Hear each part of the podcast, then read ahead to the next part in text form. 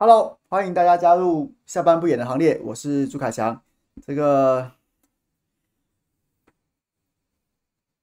再次见面，再次在下班不演的平台跟大家见面，仿佛有一种就是真的有种精疲力竭的感觉，有一种恍不能说恍如隔世啊，但是我相信对很多朋友来说，可能心境上面都真的会有这种感觉啊，这种精细和细的感觉啊。二十三天之内。二十三天之内，我们所支持的理念两度遭到非常重大的挫败。那该怎么看待这件事情呢？我相信有很多朋友可能此时此刻心中也许是五味杂陈，又或者是灰心丧志。那我觉得该怎么说呢？我今天的节目应该会跟大家分享一下想法。那其中有感有感性的，有从情绪上面来来跟大家分享的。那也可能想跟大家分享一下从理智上面我们该怎么看待这样子的。这样子的一个状况，那除了从小处来看，说这个中二选区跟台北市第五选区，然后分别有哪些哪些我观察到的现象，那整个大局来来看的话，又又有什么该思考的点，或是说可以观察的未来的方向？那标题当然下得很重啊，主要是因为我个人心里面也会有一些情绪，针对什么呢？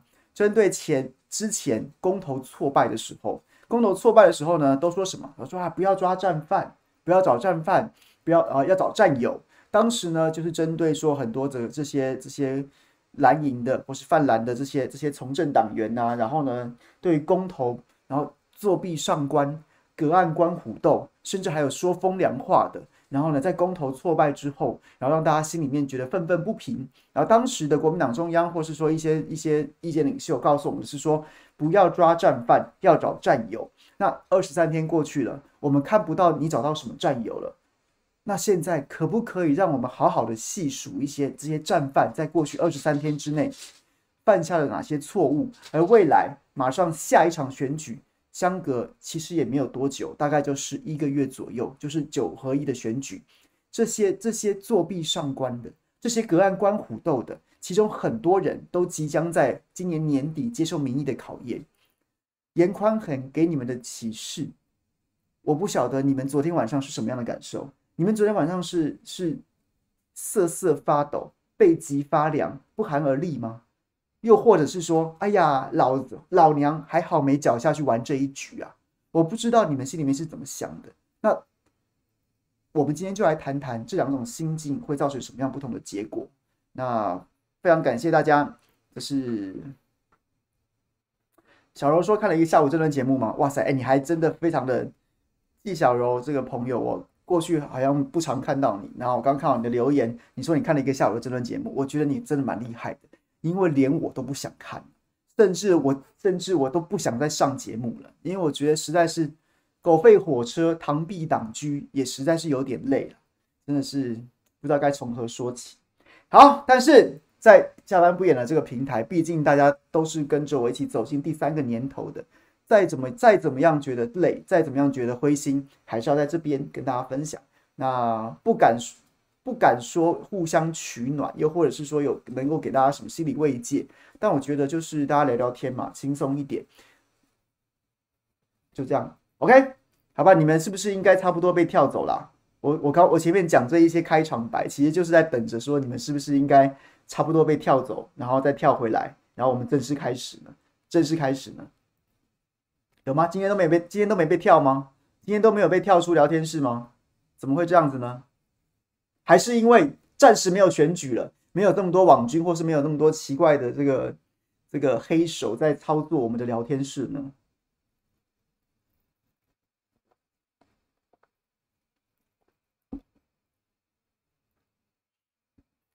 好吧，那我们就开始吧。今天这么准时，难得这么准时，大家就开始聊天吧。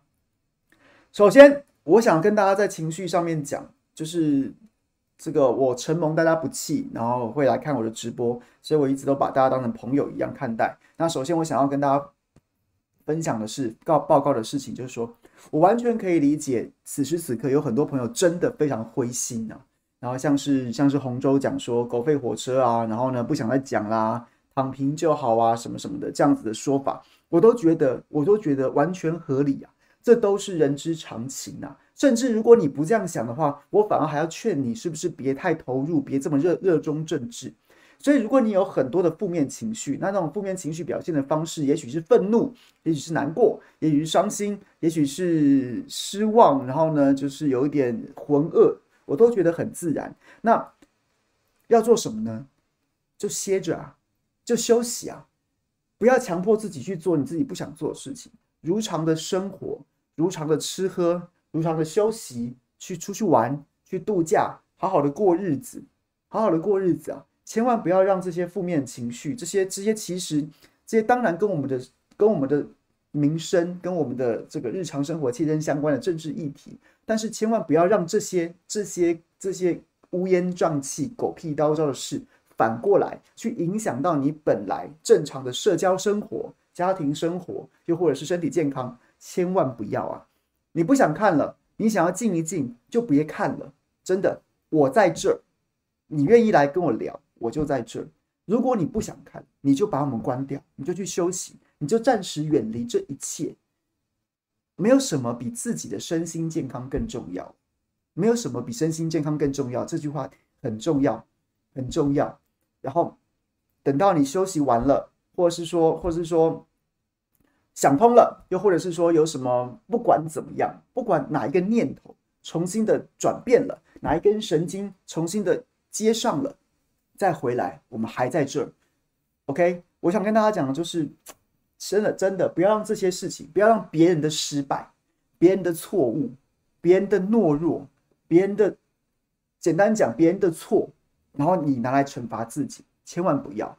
所以这些时间，这些时间，如果你真的觉得心情不好，就远离政治，就远离政治。你要我们在，你远离我们。非常乐见大家轻轻松松的找回好心情，找回这个正常生活。要归队，我们在这边等你，我们再继续一起并肩同行。这是我想跟先跟大家分享，在在在情感上，在情感上，所以千万不要。我看到有朋友说饭都吃不下，然后呢心情坏透了，千万不要，千万不要啊！这其实也是一种，这是一种，这是一种布局哦，这是一种布局哦，布到你完全对政治心灰意冷。冷漠、冷淡了，不愿意出声，不愿意出门，不想投票了。诶，这其实也是一种，也是一种这个执政者，然后呢，独裁者他在灌输民众的，他最最希望的终极的统治方式，不是在选举中击败你啊，不是在我的票比你多啊，这还是你知道，这还是下策啊，这还是中策还是下策？上策是什么？上策是他直接直接让你根本懒得投票了。你今天有一个人出来投票，他还得找两个人出来投票。你今天有三个人投票，他还得找五个人把你盖过去啊。如果大家都被这种事情搞到都，算了啦，我随便啦，然后呢就投降了，就放弃了，这才是最高段的独裁统治之术啊。所以我们不要，我们拼气场，我们比气场，我们不要就是每天都维持一个高速运转，然后情绪在一个高亢跟紧绷的状态之下。这是难以持久的，这也不是健康的，所以 OK 好不好？轻松的心情就来把我们这边当成是个拉赛的地方，不要那么不要那么紧绷，大家畅所欲言，有什么话想跟我说，你就直接聊天室里面留言。那我也都是秉持着这样的心，这样这样的心情跟跟宗宗旨啊，就是跟大家分享，然后不是要叫大家就大家每天都非常激愤，大可不必。OK，好，然后呢？哈 哈吃播蒙古蒙古蒙古，这个要叫我吃播聊软性新闻吗？好，第二件事情，言归正传，我们来讲这些选举。首先，我想要第一个跟大家分享的事情是说，我我我非常看不起，从昨天晚上到今天，部分的这些所谓蓝营的支持者，或是不是支持者，蓝营的少部分政治人物，还在那边讲那些言不及义或是自欺欺人的话，什么虽败犹荣啦。然后什么策略成功不算输啦，还有说什么这个主要就是这样子的论调，我非常看不起。闭嘴，不要再讲这种话了，不要再讲这种话了。这种话是什么？它基本上两件事情。第一件事情，它在事实面上是不是对？当然不对啊，输就是输啊，真的立委席次就那一席呀，就那一席。林静怡选上，颜宽恒就回家吃自己啊，没有什么，没有什么荣荣，你荣在哪里？你荣誉，你荣在哪里？选举就是选举，就是当代的战争呢、啊。古代战争你死我活，现在人家不打仗，我们用选举。虽然我们不希望这么这么这么的这个让该怎么说，就是好像这样子，这个杀伐之气这么重。但凭良心说，就是这样子啊。古代要革命，就是就是动刀动枪，现在也就是不动刀不动枪，用选票决胜负。双方也是精锐尽出，也是赌身家赌性命的。那个性命也许不是真的要拿命来赔，但是整个身家压下去，这是不在话下的。那所以就就是一场打仗打输了，你荣在哪里？不要自欺欺人呐！所以在事实层面，而且而且而且，支持者可以接受吗？支持者可以接受吗？大家，你们政治人物理论上来说，你应该走在前面，带领着支持者。你提出一个主张，你提出一个你认为你这个党提出一个认为优秀的候选人，然后呢，或是像罢免是一个主张嘛，然后呢，在中二选区是个候选人，觉得他很棒，然后呢，你提出他的政策，提出他的主张，然后呢，你有正面的论述说他多好，有反面的攻击对手不如他。然后呢，经过这样子的一个过程之后，你带领的支持者凝聚的支持者，支持者最后投票，觉得你你真的比较有说服力，你比较有正当性，你说的比较对。然后呢，这个人真的比较好，大家投这个票。你政治要扮演这个角色，要扮演这个角色。然后呢，结果你没有把这件事情做好，你没有把这件事情做好，虽败犹荣这种话真的要讲。虽然我完全不认同这句话，但是真的要讲，也是支持者看在眼中。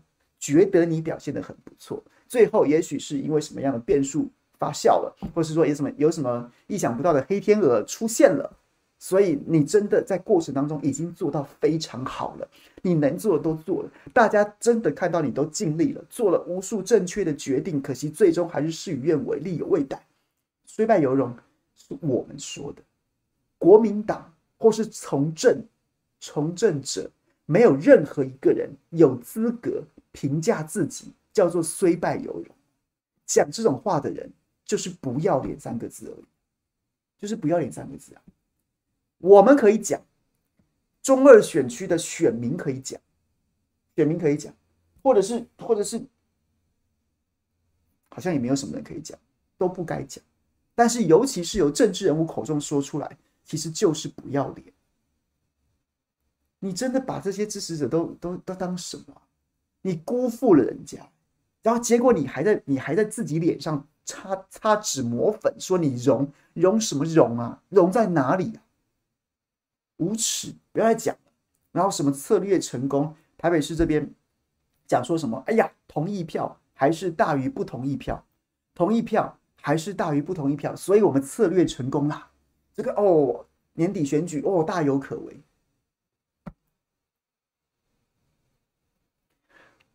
这已经蠢到我有点不知道该怎么评论，蠢到我不知道该怎么评论。你就是自得其乐。我们现在当下一月九号拼的就是罢免，一月九号拼的就是罢免。然后你现在跟我说：“哎呀，没有九合一，年底九合一选举看好。”我姑且不论这两者之间，我不知道它有什么绝对逻辑性。我然后，民进党这两场公投跟罢免，还有这个中二补选，看起来不像是。罢免陈柏伟那一场看起来有点使不上力，人家真正玩的时候，你根本被打到，你根本被打到打到没有还手之力。然后你现在跟我说：“哎呀，这个输了没关系，九合一看好。”你是智障还是白痴啊？还是你真的是前面讲的自欺欺人，骗到自己都相信了，讲这话都脸不红气不喘。不要再讲了。不要再讲了，真的不要再讲了。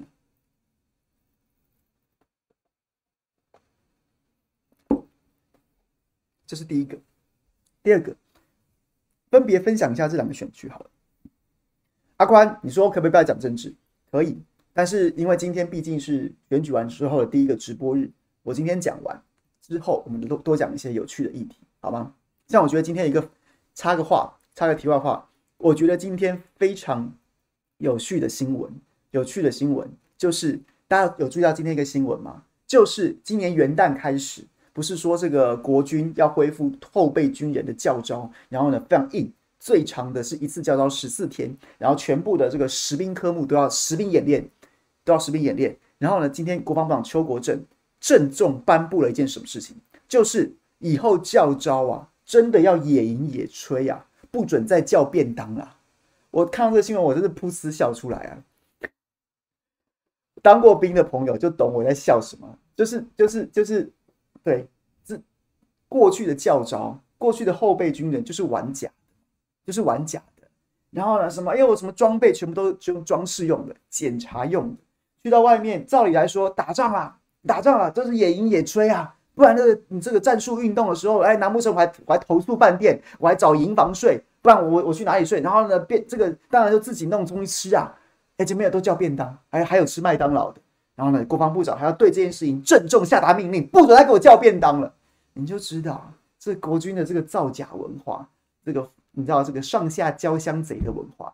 然后呢，被国防部长这个命令给你知道非常幽默，是不是？这是不是也很好笑？但 是你们是不是想要听我讲这个也可以，好不好？那今天我们把这个选情该讲的还是稍微分析一下，分析一下，然后呢就。就就是之后我们多就是多跟大家加入一些有趣的社会议题，好吗？陪大家我们一起走过这一段可能是最低谷的。哎呀，我不该讲这句话，搞不好还不是最低谷啊，是不是？好，我觉得中二选区它其实是有几个划时代的意义啊。划时代意义什么呢？因为严宽恒跟林静怡其实他原本就是两个非常极端的极端的候选人。严宽恒基本上他没有空战。毫无空战，他本身甚至他本身其实他本身就是一个不是很善于言辞的人。他过去担任立委的，担任立委的期间，他也不是一个能言善道，他也不是一个媒体宠儿，他也不是一个积极寻求发言的委员，他纯粹就是靠在地服务的，在地服务的。所以，他这一场选战，他打在地服务，其实也是符合他的人物设定，主轴也没错。那林静仪，反观林静仪呢，基本上跟这个选区，不管你怎么凹。他是没有渊源的，他基本上是没有渊源的。然后他呢，就是完全靠资源的挹注。我我我民进党现在就是有资源的，我掌握国家机器，我就是有资源的。所以他完全百分之百，就像是欧美国家在空袭利比亚一样，在空袭叙利亚一样。当然，偷偷的那些特种部队有了，基本上地面部队没有。那我全部就用空军，空军。二十四小时持续两个月的狂轰滥炸，所以各位，他就有点像是一个没有陆军的空，没有空军的陆军，只有基层的组织的颜宽恒对决一个没有地面部队，没有组，基本上没有组织，然后没有什么基层，不靠人际网络的，然后呢，但是他有非常极端强大的空军跟资源，他可以对无限的轰炸的林静怡，他就是。非常的，甚至这场选战可以说在台湾的选举史上，在我看来，它其实有一点实验性的指标意义的，就是完全就是你靠陆军靠组织的的选举还会成功吗？我完全没有组织，我全部靠空战可以打赢吗？结果这场实验，空军赢了，诶，好像跟现代战争也有点类似哦，现代战争也有点类似哦，就是强大的空军。掌握制空权，通常都能打赢战争，除非特殊的状况。所以他在我看来，在选举史上，他有一个划时代意义。那在输了这一场选战之后，严宽恒基本上，我觉得严宽恒家族严家啦，基本上就就是我这不是负面用词，但基本上政治就没戏了。他二零二二、二零二四，对不起，二零二四就算要再选，也不会再选上了，不会再选上了。他的盘大概就是八万票，就是八万票。那等对方对手空军催下去，就是就是就是这个票数，所以他大概政治已经没戏了，政治没有戏了。那未来甚至这个家族，其实打这个选这场选战打到后来，他就已经不是严宽恒个人能不能当这个立委。基本上，他就是严清标家族这两代的经营，大甲镇南宫的这个、这个、这个经营，家族的生死存亡之战。输掉这一局，我觉得彪哥的这个大甲镇南宫的董事长恐怕也大概做的日子也不会长了，也不会长了。一，民进党难道会跟你会跟你客气吗？会跟你客气吗？我难道不要跟不要把你这个家族连根拔起？你在政治上已经被我剪除了你的保护伞了，那你现在占的地方这个肥到流油的利益，难道我还让你继续白吃白喝吗？你没有办法保护自己啦。当我要当我要剪除你的时候，当我要把你连根拔起的时候，我做得到。那这个利益，我为什么还让你继续享受呢？就是这样啊。所以。我不晓得，我觉得，我觉得可能会退守吧，会退守，会退守这些这些这些商业利益吧。那政治上面大概就没有戏了，二零二四基本上也不会有机会了。对，那这是一这是一个现在的观察跟未来的观察。我觉得在这场选战当中，其实非常非常有梗的是什么？我在选前，在选前，然后呢，就是其实我都没有在针对这件事情再多谈，或是，但我非常讨厌林静仪啊。这场选战另一个划时代的一个里程碑，一个转捩点，叫什么？颜清标、标哥、标哥，他们当年的崛起，这些草莽人物，出身江湖的他啦，然后呢，还有像是罗福柱啦，然后还有像是像是陈明文呐，然后呢，蔡启芳啊。这些家族，蔡启芳当然现在已经是二代蔡依宇在经营了嘛。这些出身江湖草莽的，就是黑道啦。洗澡，其实平良心说，他们早年的的出身就是这样子。他有他，他有台湾台湾民主发展的背景存在。可能老一辈的朋友都知道，都还记得当年的国民党主席叫李登辉啊。可是那个时代的台湾，确实是国民党一党独大数十年。所以呢，在社会啊，在政治啊，在方方面面啊，其实都是国民党这个党国体制在操控的。那李登辉不管是出于他自己巩固权力的需求，又或者是他对于台湾台湾走向的一些一些一些想法，他必须他必须要找一些外援来协助他，在国民党内，又或者是在这个社会的方方面面去瓦解原本根深蒂固的党国势力。于是，大家还记得吗？真的不要讲什么黑金呐、啊，中华中华民国大陆时期，我就就先不讲了。在台湾这七十几年来最黑金的日子，就是李登辉执政，因为他有政治上的需求，他必须引外援来作为他的作为他的他他他，他对抗旧党国老国民党势力的这些这些的一些依靠啊，所以那时候省议会黑成一片，黑成一片。后来很多人都进到立法院了，立法院全盛时期也是也是有也是有数个十来个有黑底的委员呐、那如果没有李登辉在背后的扶持，如果没有李登辉背后的支持，怎么做到的？所以插个话，在这场选战当中，我觉得另外一个非常不要脸的人是谁？另外一个非常不要脸的是谁？叫做林佳龙，林佳龙。在李登辉生前或在李登辉身后，他就是扒着李登辉那个人讲民主民主之父啊，扒着他什么什么的。然后呢，他在这样选战当中狂骂严清标家族是黑金，狂骂骂的不行。然后呢，他又扒着李登辉的大大腿。你稍微你有一点点良知，或是你基本上你只要不违背事实，你在讨论台湾政治的黑金议题的时候，你怎么可以忘记黑金教父李登辉啊？李登辉在绿营眼中，或在绿营现在要炮制的历史当中，极力在洗去他黑金的一部分，完全把他塑造成民主之父。问题是，他就是黑金教父啊！他也他的另外一面就是黑金教父啊！李登辉这个月球的背面就是黑金教父，然后，你昧于事实的只说他是民主先生，不提他是黑金教父，然后你现在还拿黑金教父，还拿在李登辉时期壮大的。严清标家族，他们黑金，他们怎么壮大的？不就是你的偶像扶扶植出来的吗？不就是你的偶像为了他自己自己所需扶植出来的吗？所以呢，该怎么说？彪哥家族，彪哥家族有这样的时空背景，然后他们由黑洗白，但是但是绵密的人际网络，然后呢，就是。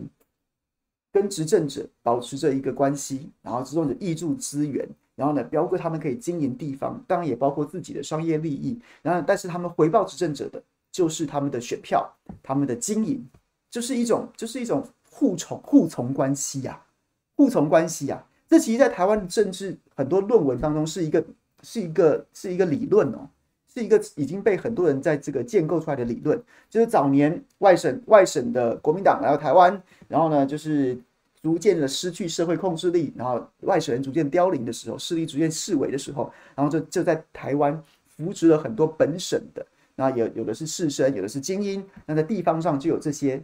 像这样子的一些这个这个土豪啊、家族啊，或是甚至是有黑道背景的啊，然后呢，资源给他们，他们协助去经营，然后呢，他们回报的就是在选举当中都支持当权派，支持执政者，所以彪哥家族有这样的背景存在。那我想我一直在看，我觉得林静怡她完全表现的是另外一种形式的，另外一种形式的林静怡。至于民进党，很像是。严清标，或是说这些这些什么张荣味啊，或是以前的陈明文啊，至于国民党这样子的这样子的存在，就是呢，当年在那个年代没有网际网络，没有社群网，没社群媒体，所以呢，这些家族这些势力，他们经营的是实际的人脉，是面对面的人际关系。那林静怡呢，同样扮演这个角色，只是他会存在于社群网图上面，他经营的是虚拟的人际关系，干的事情是一样的。当把资源给林静给林静怡，然后呢，把声量给他，把资源给他，把什么把所把把这种对各式各样的帮助给他，然后林静怡呢就在网络上面经营社群，然后呢就像是就像是彪哥他们经营地方组织一样，只是这个组织变成虚拟的，变成网络上的，然后经营这些组织，然后当党有事的时候，比如说防疫被批评的时候。防疫被批评的时候，林静仪就扮演那个党的侧翼，就扮演那个党的护从，去帮忙维系啊。正如同早年那个国民党有需要的时候，地方会帮他把票开出来。现在林静仪就干一样的事情，只是只是那个经营从实际的、真实的、摸得到的、听得见、看得见、有温度的，变成网际网络而已啊。这是一个典范转移的过程。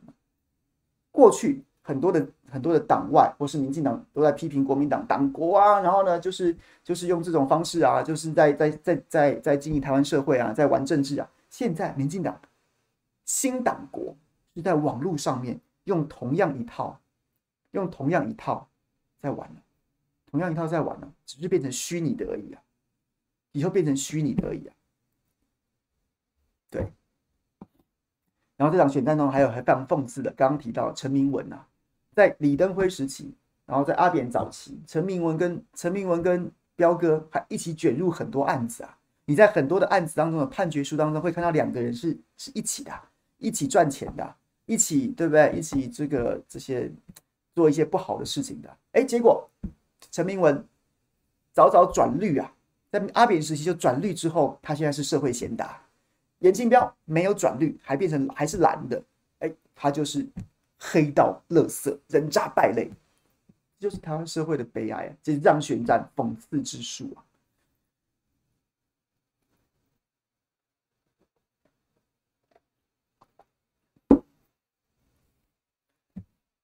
所以，在选战开票之前，然后呢，其实，在前天晚上。就有在跟我分析选情的时候，我也去问了，问了一下你们怎么看，你就不是很乐观。当时问了一个就是非常熟悉地方选情的朋友，我还记得在选举前一天，我问他说怎么看，他说投票率如果低的话就有机会小赢。我说我看到这句话的时候我就傻，我说所以不会赢，然后他就没有回我。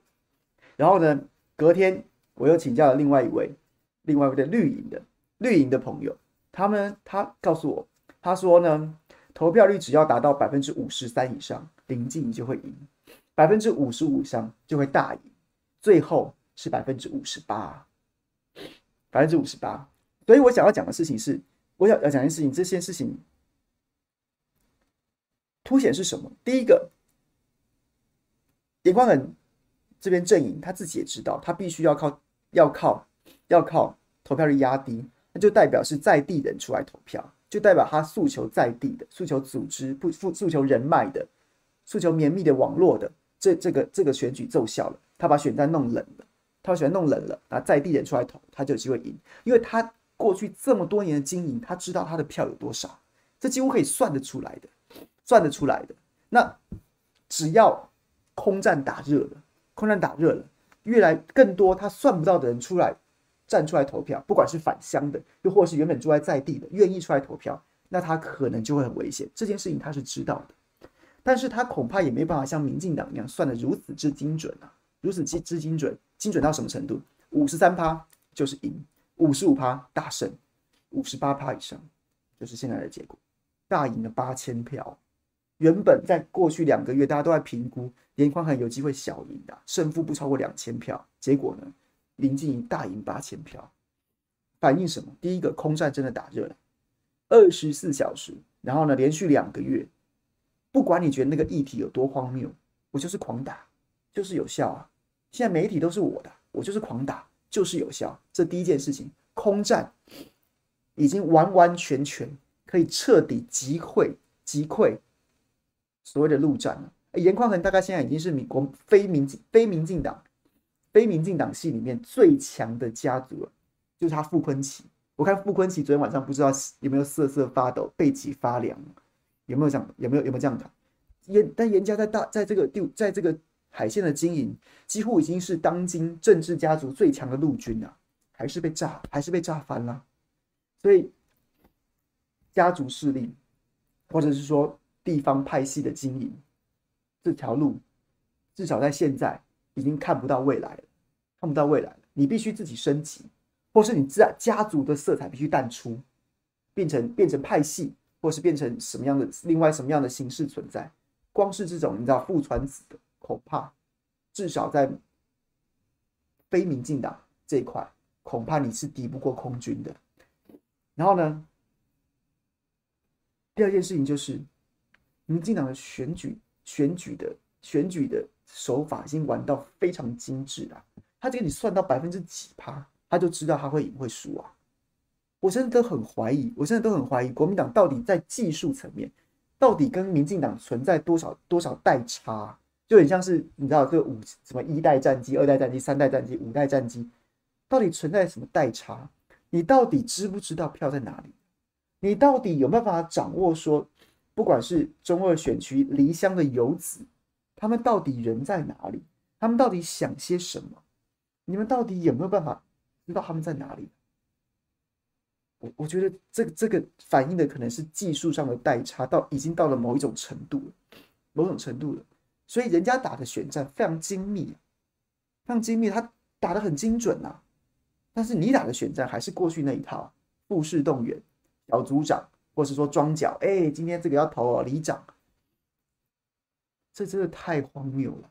怎么会在同一个岛上，几乎每年都在交战的双方？却在选举技术层面出现了这样子的代差，代是这个世代的代，差是差异的差异的异啊，差异的差，这这太不可思议啊！你理论上来说，理论上来说，一个新技术的导入，一个新技术的导入，就算有某一种程度在短时间内可能存在着一点资讯不对称，然后出现了一些优势，但是就是年年年年交战的双这双方啊。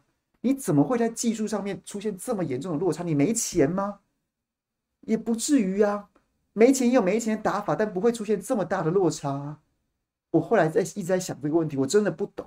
唯一有可能的状况就是你脑子不变，你脑子还停留在脑子的代差是用钱买不了，脑子的代差是用资源无法弥补，就是你真心不没有在没有在挑战新技术的引进。你你完全你完全脑子还停留在上个世代，哎，颜清标家族哎，在地经营这么久哎，他们哦，他们可以精算到什么什么票，所以你眼中完全没有去思考说那些新进选民，不管是新搬来的或是新出生的，你完全没有思考那些除了我在讲，我没有反对人跟人跟人面对面，我甚至觉得那是最有效的说服，但是所有的一些不管是社群软体，不管是所有所有的所有的。软软硬体的技术，你从来没有想过去利用这些事情吗？你从来没有想过利用这些事情，所以你算票还是用那种用那种算人头的方式，而是而是出了在地的这个选区，你完全不知道不住在这边的人，他们到底在想什么，他们到底会不会投票，你都不知道。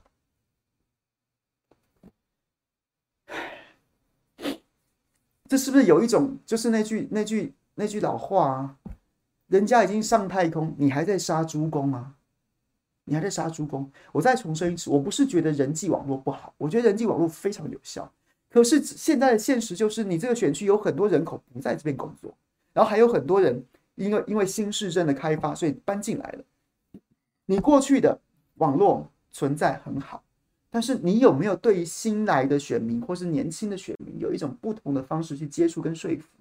看起来似乎没有啊。不但没有做，你甚至也不知道该怎么做。这场这是在这场选举当中，我觉得凸显出来的一个问题。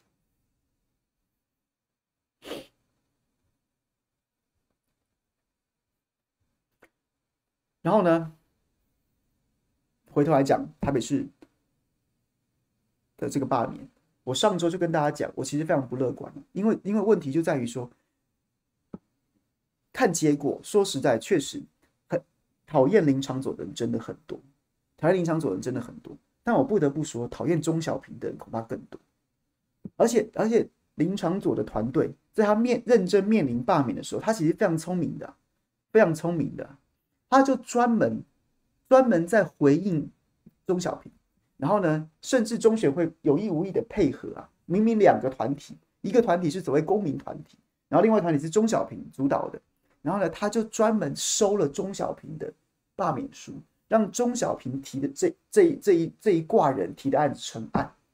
然后呢，林长佐就专门针对钟小平打啊，钟小平，你就是一个你就是一个政治上面的投机分子啊，你就是为了自己要补选呐，哦，你自己就是为了为了要回国民党啊，所以就是在在中正乱华乱呐，然后呢，把这个当成投名状啊，伴手礼呀。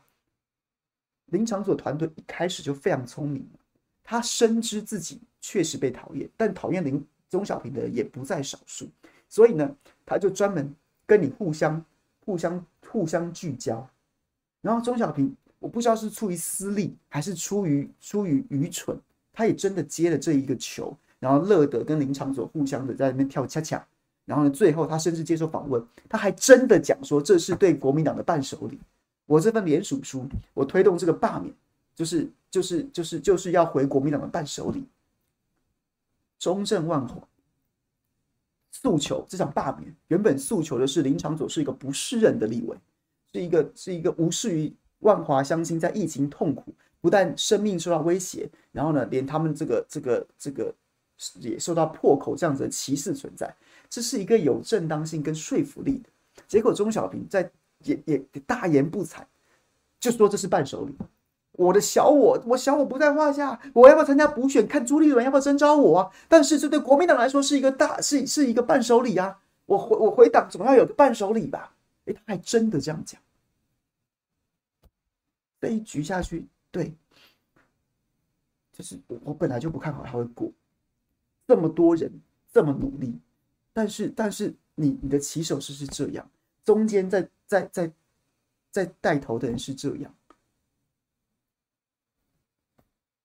即便如此，中正万华相信还是投出了相当高的票。我真的觉得，我真的觉得这些相亲实在太太令人感动。然后你们这些政客都去吃屎，都去吃屎，好不好？林昶佐该吃啊，钟小平也该吃啊。然后所有在那边在就是放着这一局变成这副德性的，变成德性这副德性的国民，不管是国民党中央。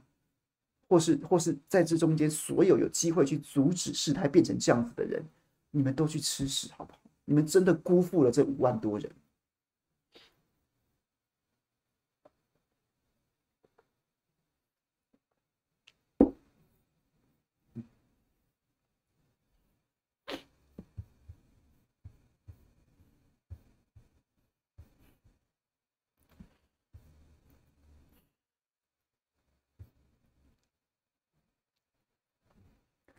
好，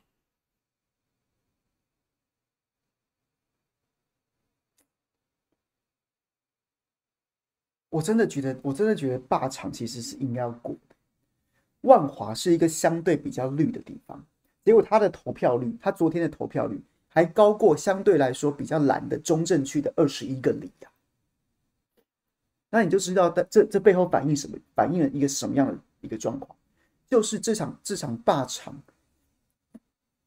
就是没有人认真在玩呐、啊，没有人认真在玩。各位理解我意思吗？如果今天中正区二十一里相对来说，它是比较比较比较偏向国民党的，它是比较这个光谱板块是比较蓝这一块，它的投票率高，但是万华这边没有吹出来。我某种程度还可以接受，觉得你们尽力了，因为因为对，就是罢场，哎呀，毕竟罢免这种事情有点是有点是有点是负面动员呐、啊，所以到最后可能是极端的基本盘会出来投，结果结果反过来，万华乡亲万华乡亲出来投票的比例比较高，中正中正二十一里出来的比例比较低，那代表什么？代表你们根本没有认真在催嘛，你们没有认真要罢免嘛。你们就最后出来哦，大家都出来了哦，乡亲很期待哦，我出来这边，然后呢，这个拍拍照，发发脸书，代表你们根本没有认真要吹，相对比较容易被你的，相对比较容易被你说服的，特别是他们在公投里面刚刚才投完，中正区二十一里，我不是算给大家，跟大家也报告过了吗？他在公投的四大案平均都是过二十五趴门槛，二十五趴就是罢免门槛了。所以他们十八号才刚刚出来投过，一月九号他们非常有理由愿意再出来投一次，也非常有机会被说服再出来投一次，他的投票率却低于低于公投，代表什么？你们就是没认真在催，就是没认真在催啊，没有认真要罢免。那为什么会这样呢？合理的推测，也就是第一个，第一个最主要的，就回到前面的，谁要投选这个补选啊？你们已经就是钟小平变成领衔人，然后他也一副就是好像要补选。哎呀，我跟朱立伦很好，朱立伦给我搞了同舟计划，想让我回国民党，我也投桃报李，给了他这个罢场的投名状、伴手礼。所以其他国民党国民党议员在地人士根本不想搅这一局。我干嘛啊？我出来搞罢场，然后结果你钟小平去选，我讨厌死你啦！我讨厌死你啦！我干嘛帮你啊？所以呢，大家都不动，大家都不动。就是这样子啊，这就是这就是在罢场的事后检讨，很多人在讲，很多人在讲说国民党一盘散沙，根本没人没人认真在玩，然后变成钟小平一个人在玩。钟小平其实也不认真，他要他的媒体效应之后，他也没有认真在推罢场，到最后是一些你知道，比如说年轻的，不管是出于自己也有选举的上面需求，或者是说他年轻的理想性比较高，他们站出来，最后那些市议员。都是最后几天呐、你才看到他们出来扫街，他们出来开记者会、啊，他们根本没在动啊。为什么？就是因为内斗啊，也不能说内斗，因为钟小平现在还是无党籍的，就是因为过去的选举恩怨导致这样的结果。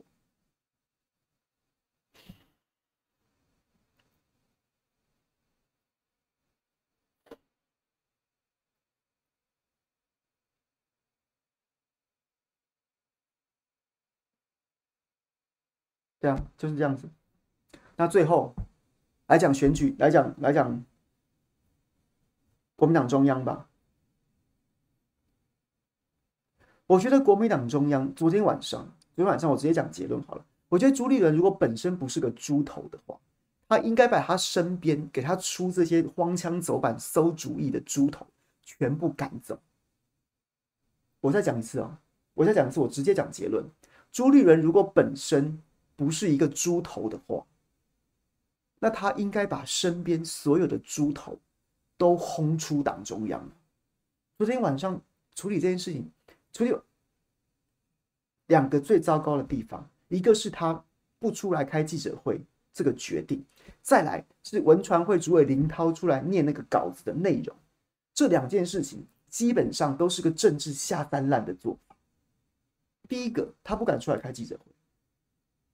二十三天输三次，真的很难看，真的很难看。但是没有比你龟缩不敢出来面对更难看。十月二十三号，去年十月二十三号罢场成功了，当天晚上，朱立伦亲自召开记者会。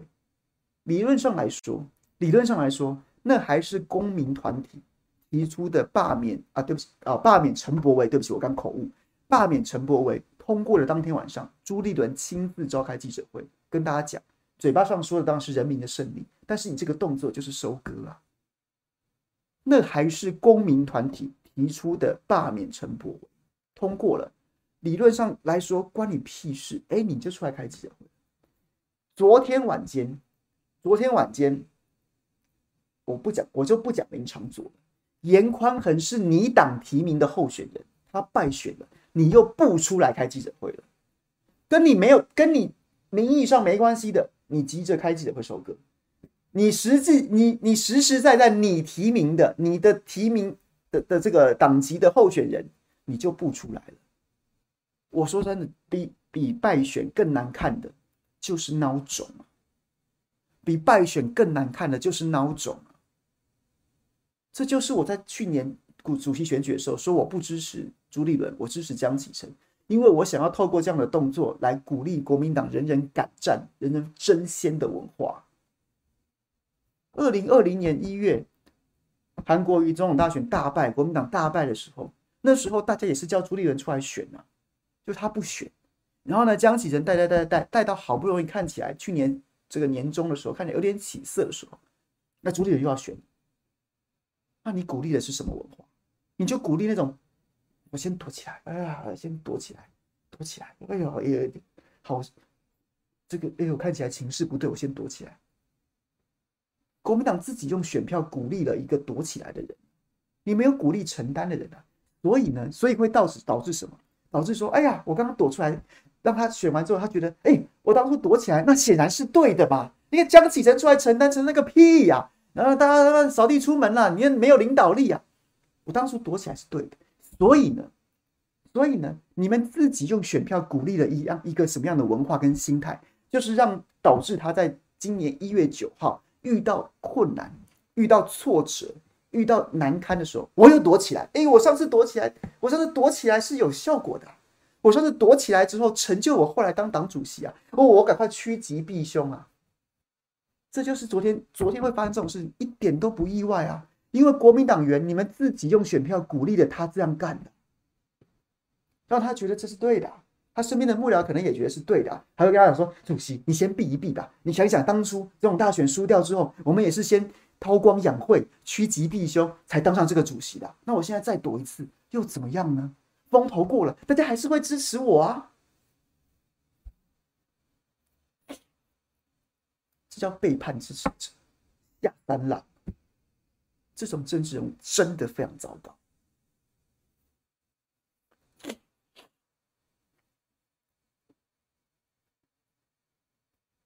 然后呢，更糟糕的是什么？更糟糕是文传会主委讲那些，讲那些，说什么？哎呀，这个。这个因为政治对决啊，大家都累了，所以我可以理解了啊，罢场没成功，因为政治对决大家都累了，大家都累了，所以呢，大家都想出来投票。他为什么会这样子呢？为什么会这样子呢？哦，因为这是这这这都是前朝啊，这都是过去遗留下来的政治框架。什么意思？翻成白话文是说，大家不想出来投，大家都不想出来投，怪我吗？是因为然后呢，这就是因为罢免跟公投搞得大家很累啊。那罢免跟公投又不是我朱立伦要弄，这是江启臣要弄的。我我干这四个月又三天，还是三个月又四天，我忘了，四个月又三天，三个月又四天。我干这三个月四天，我我很我很累啊。这都是江启臣留下的烂摊子啊。这是江启臣要弄公投，江启臣要要推罢免，干我什么事？我都担了我四年四个三个月又四天，好累啊！我已经做的很累了。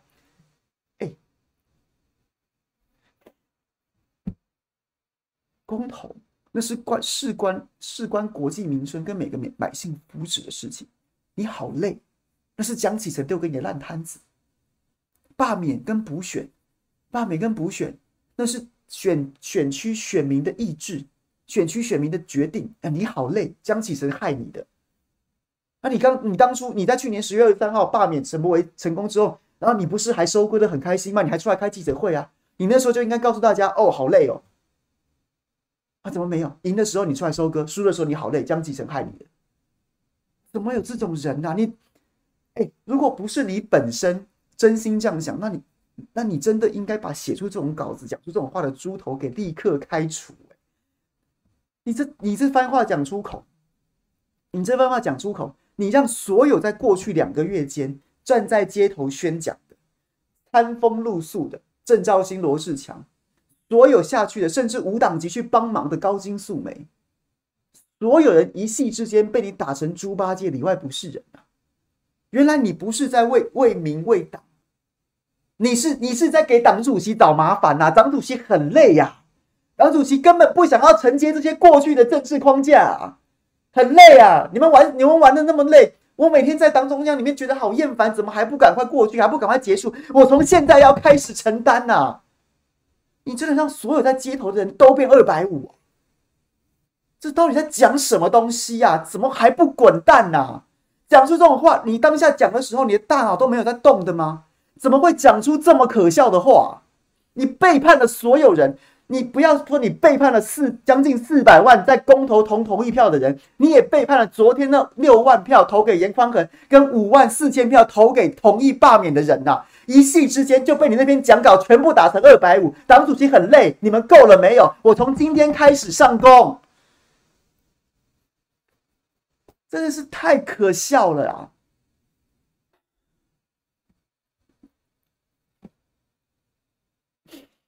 大家可以理解吗？我自己，我自己虽然做政治记者，然后呢，我也我也有我也有，就是离开机构之后，然后也有也有偶尔会帮人家做一些顾问的工作，我都不能完全无法想象怎么会犯这种低级错误啊！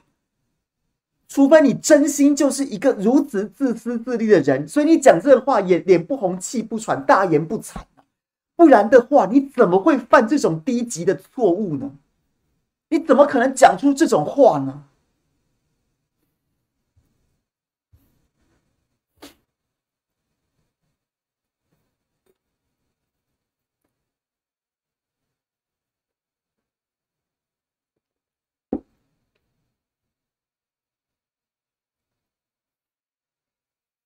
真的很好笑啊！你们不觉得很好笑吗？各位，哎。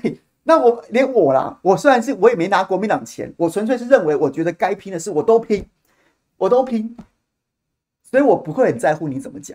但是但是你言下之意，然后也我们这种在那边在那边鼓吹大家，鼓励大家投票，然后帮大家打气，然后呢尽量要去讲跟大家分享这个论述，然后怎么说，我也变成说你朱立伦在背后看着我，也会觉得说好了够了没有，很烦了耶，很烦了耶。那都是张启臣的烂摊子，好不好？我每天都在倒数计时，一月九号赶快过。我朱立伦从现在开始要当主席了，连我们这种都被你当成二百五啊！啊，我们这个我们对，我们我既不是党工，我甚至不是党员，我也没拿你的钱。然后我在为了这个理念奋斗的时候，啊，你你在背后嫌我烦呐、啊？太好笑了，太夸张了！这真的，这真的完全是你知道。我之前才讲侯友宜那篇《岁月静好文》是政治公关的政治公关的一个典型的负面教材，没想到才短短二十天、二十几天，不到一个月就被朱立伦的就被朱立伦的政治框架文给超越了，真的不愧是前后的长官跟下属，真的不愧啊！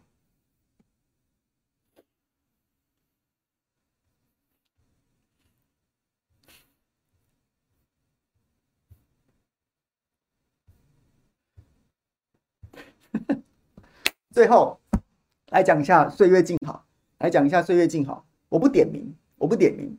然后呢，反正大家自己心里有数。我只要讲的事情就是，我只要想讲讲的事情就是，严宽恒这场选举对所有人的歧视。就像我开始开始讲的，我不知道他们昨天晚上看到这个选举结果，心中想的是什么？是觉得老娘，哎呦，还好没有玩这局啊，老还好没有搅进去啊。还好没有脚入太深啊！哦，我输了还好，我没受伤。我有没有受伤？我有没有？哎，在想是这样想的，觉得自己侥幸逃过一劫。又或者他们昨天晚上就瑟瑟发抖，背脊发凉。我不晓得，但我只能说前一种，前一种那就叫做温水煮青蛙，那个青蛙不知道怎么死的。后面一种，后面一种，这样想是合理的，因为严宽恒这边已经示范什么？当党国要弄你的时候。当党国要认真打这场选战的时候，他无所不用其极，他所有的资源，他现在早就是，你看，人家国外有所谓，美国有所谓军工复合体，现在有正媒复合体在台湾，我会二十四小时不分昼夜的，一整天下来，所有节目都在都在打同样的议题，它是大军团出击，寸草不生的，地毯式的轰炸，毁灭式的轰炸，我就全部打你一个，全部打你一个，我会大家觉得很荒谬啦，NCC 不会管，然后呢，也不会有任何社会贤达出来讲说，哎，你这样是不是有点过头？不会，饱和攻击就打你一个，就把严宽恒从没事打到有事，小事打到大事，大事打到打到怎么形容呢？打到罪该万死，示范给你看了。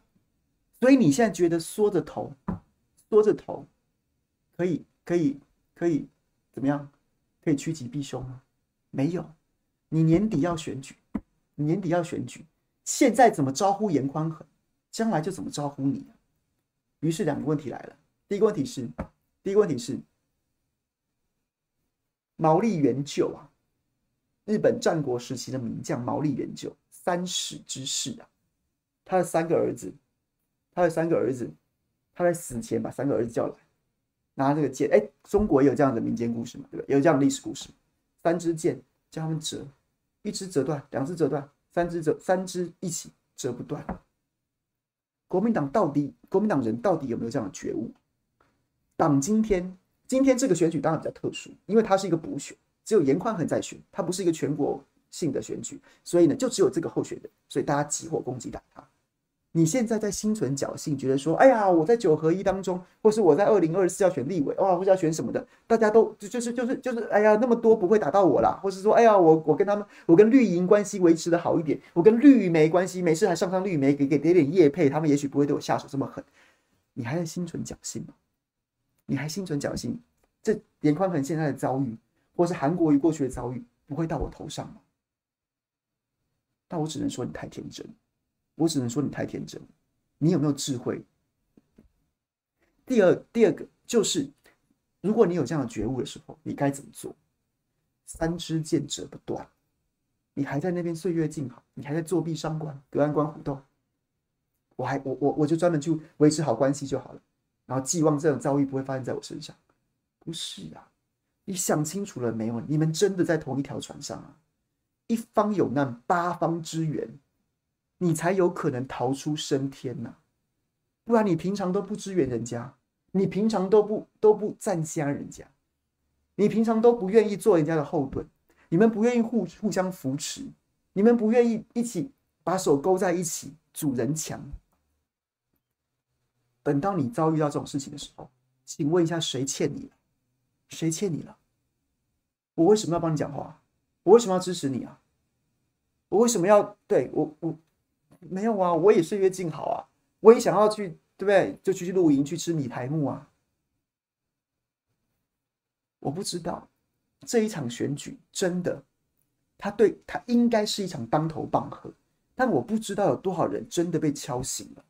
看看严宽恒，严宽恒尸骨未寒，想想他的遭遇啊，然后你还心存侥幸，不会再发生在你身上。那如果你你你你你还有那么一点点的智慧，知道了，那你该怎么做？就是那句话，今天他们弄谁，你不出来讲话；明天他们弄谁，你不出来讲话；后天他们弄谁，你都不出来讲话。等到他们弄你的时候，谁要帮你讲话？还有谁能帮你讲话？就是这个道理啊！严宽恒选举最大最大的启示，我不知道国民党里面的人醒了没有啊？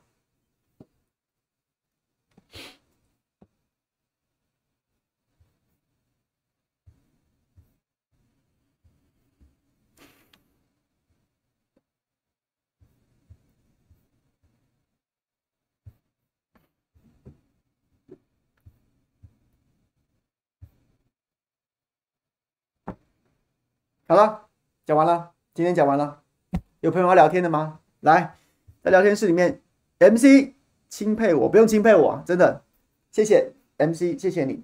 这个我也不知道钦佩什么，但是非常感谢，承你美言，谢谢。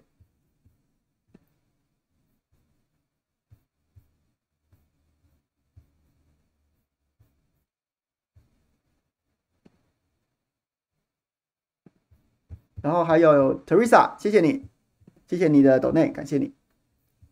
今天讲大家可以 get 吗？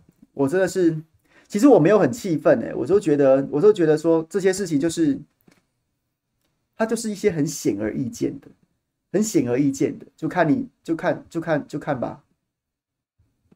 那我还是要回头讲我最先想要讲的事情，就是大家要把自己日子过好，真的没必要因为别人的错误然后惩罚自己，真的不要把岁月静好给过好，好不好？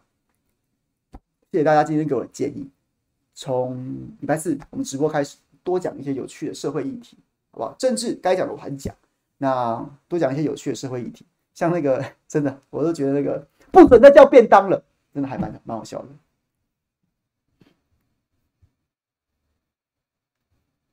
Timmy 有啊，我有看，千万别抬头，还是你们想讲千万别抬头？可以哦，可是我很怕没有看过的朋友会觉得我暴雷啊，还是我们来来做一集，然后小编帮我们在聊天室上警语。然后呢，这个这个标题要上警语，看过的朋友我们就进来讨论，没看过的朋友就就就好不好？那一集先不要急着看，也可以啊。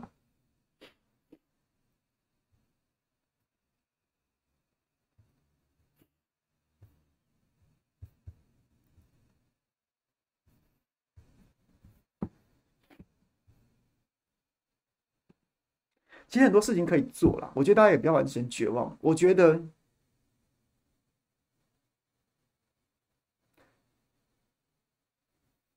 还是很多可以可以做，比如说今年真的要选举，今年真的要选举，我们可以我们可以有有一些诉求的方式，比如说选择支持，我们支持新血啊，像在这一像在公投，还有这次罢免，还有在这次就是这几次，我都真的看到很多国民党的新血，或是或是在野阵营的新血，他们愿意站出来，站在街头上面，颇有那种当年民进党从街头起家那样子的，他们不怕睡在路上，他们不怕站在马路上。他们不怕直接面对面直面群众，我们就你现在这些国民党里面，或是说这些在野阵营、这些意见领袖或掌权者，你们也做了这么久了，你们曾经辉煌，曾经成功，但现在看起来时不我与了，那是不是你们就好不好？谢谢了，谢谢谢谢你们的贡献，但不好意思，时代的巨轮要往前走了。那如果如果没有办法，没办法自己自己让出一条路，那可能。我们还要推这个轮子往前走的路上，可能就会碾到你。不好意思，我觉得大家要有自觉。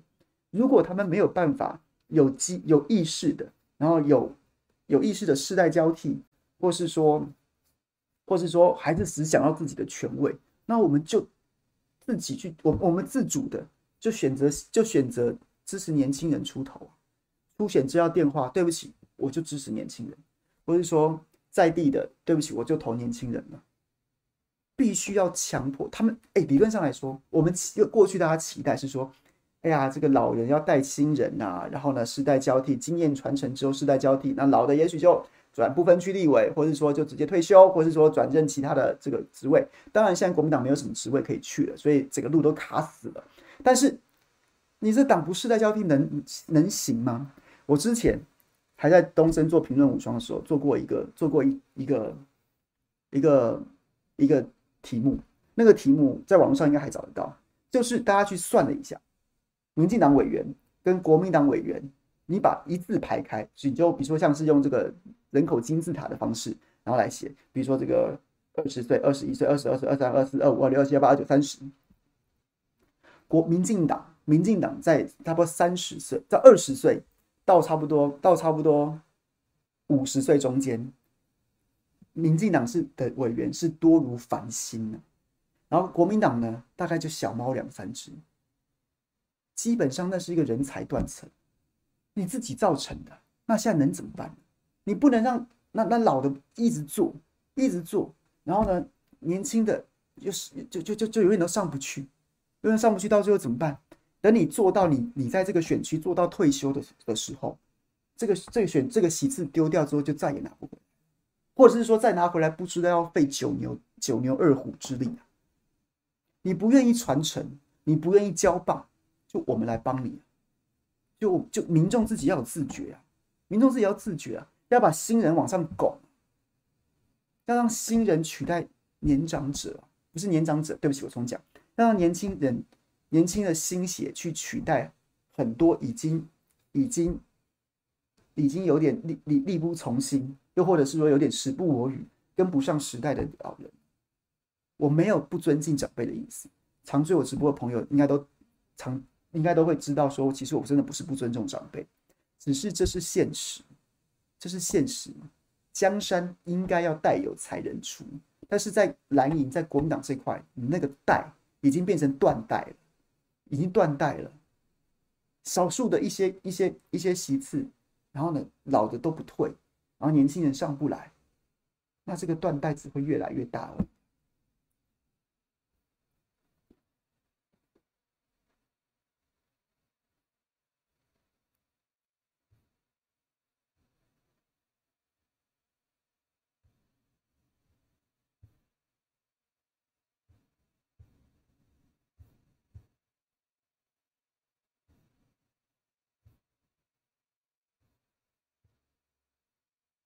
洪州年轻有没有入党跟出头，我觉得是一件事情。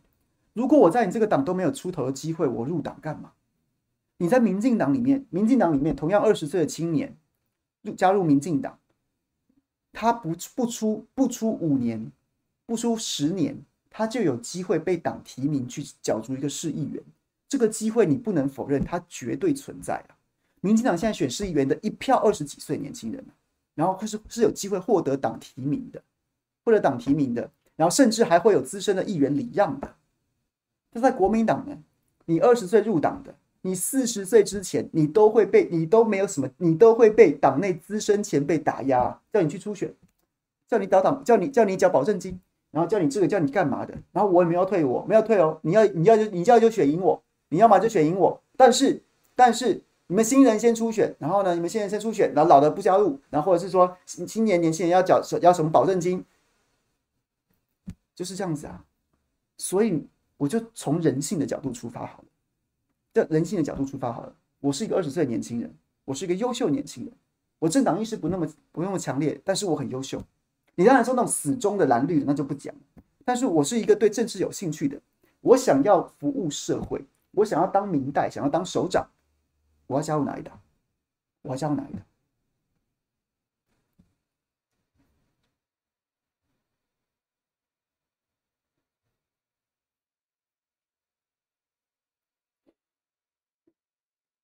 这就是人性，这就是人性啊！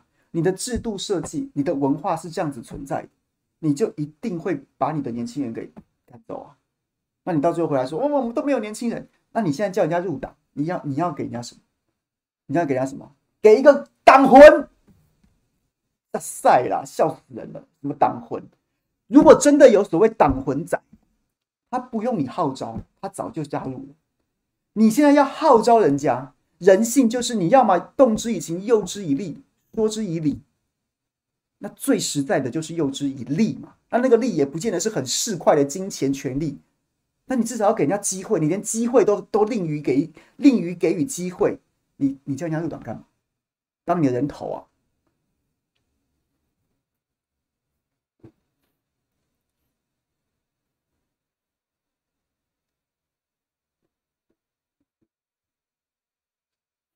哈 哈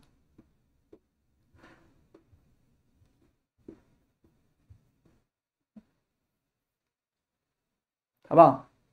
就是 就是这样子，连我都笑了。给什么？我叫青年青年入党哦，我号召年轻人入党。昨天朱立伦不是在讲吗？我要号召中间选民跟青年入党。那你给什么？你连你连不要钱的机会，给他机会，提名他去建会选区选去选，我提名你。你连这样机会都不给啊！哎呦，我们有制度啊！哎呦，我们有在地议员，然后我们怎么样怎么样怎么样？在地议员常常有一个大选区，原本国民党有五席的，四席、三席、两席，剩下两席了，因为票萎缩了。然后这两席议员就会说：“你们不要再派人来，我们没票了。”连多提名一个都不行，因为那两席那两席既得利益的国民党议员不准第三席年轻人来。为什么？因为我票不多啊！你来保，你来三个和尚没水喝怎么办？我这两席议员都保不住。哎。国民党中央每每都会站在这两席老议员这边，这就是你到很多选区都会看到这样的状况或类似的状况。你连这种机会都不给，你连这种担当都没有的时候，你真的给人家挡魂呐？笑死！挡魂怎么卖啊？称斤称两卖吗？可以吃吗？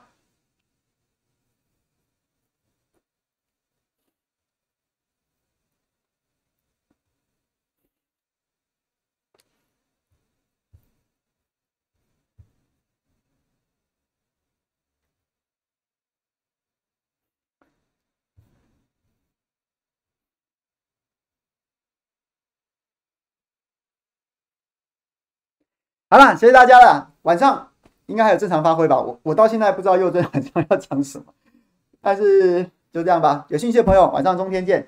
那最重要的事情是把日子过好，不要用别人的错误来惩罚自己，如常生活。有兴趣，我们就在。暂时想要离开，喘口气，我完全支持。